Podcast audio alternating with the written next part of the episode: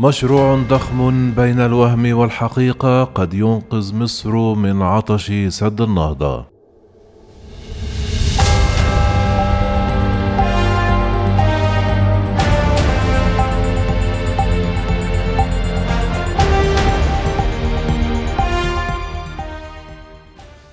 ترتبط زيارة وزير الري المصري إلى الكونغو دائما بالحديث عن مشروع ضخم أثار جدلا واسعا خلال السنوات الماضية حول تنفيذه.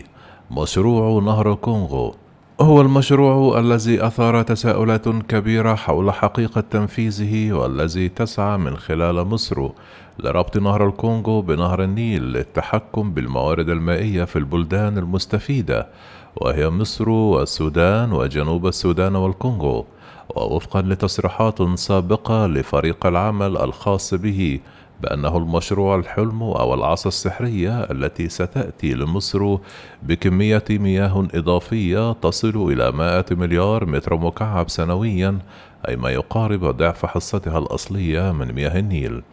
أكدت مصادر مختلفة تمكنت وسائل الإعلام من التوصل إليها أن المشروع تواجهه عقبة سياسية كبرى لأن حوض الكونغو ليس حوضا محليا كما يروج المسؤولون عن المشروع بل هو حوض دولي تتشارك فيه تسع دول منها أنغولا وأفريقيا الوسطى ورواندا وبوراندي والكونغو وغيرها ولا بد أن توافق الدول جميعا على نقل المياه لحوض نهر النيل.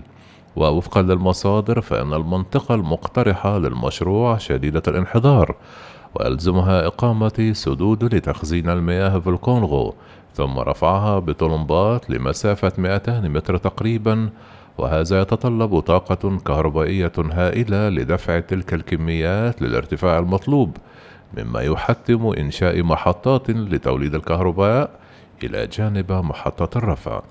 كل ذلك لإيصال المياه إلى جنوب السودان والذي يعاني أساسا من كثرة المياه حيث تفقد فيه كمية لا تقل عن 550 مليار متر مكعب في السنة.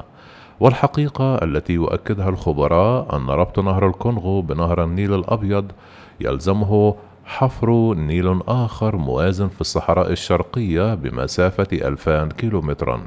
ووفقا للخبراء فإن تكلفة المشروع قد تكون ضخمة للغاية ولن يستطيع أحد تحملها.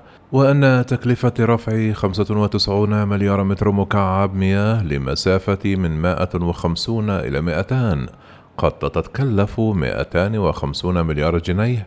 أما فيما يخص الطاقة اللازمة لرفع هذا الكم من المياه فلن يقل بأي حال من الأحوال عن 8000 ميجا وات أي ما يوازي ستة وخمسون مليار جنيه.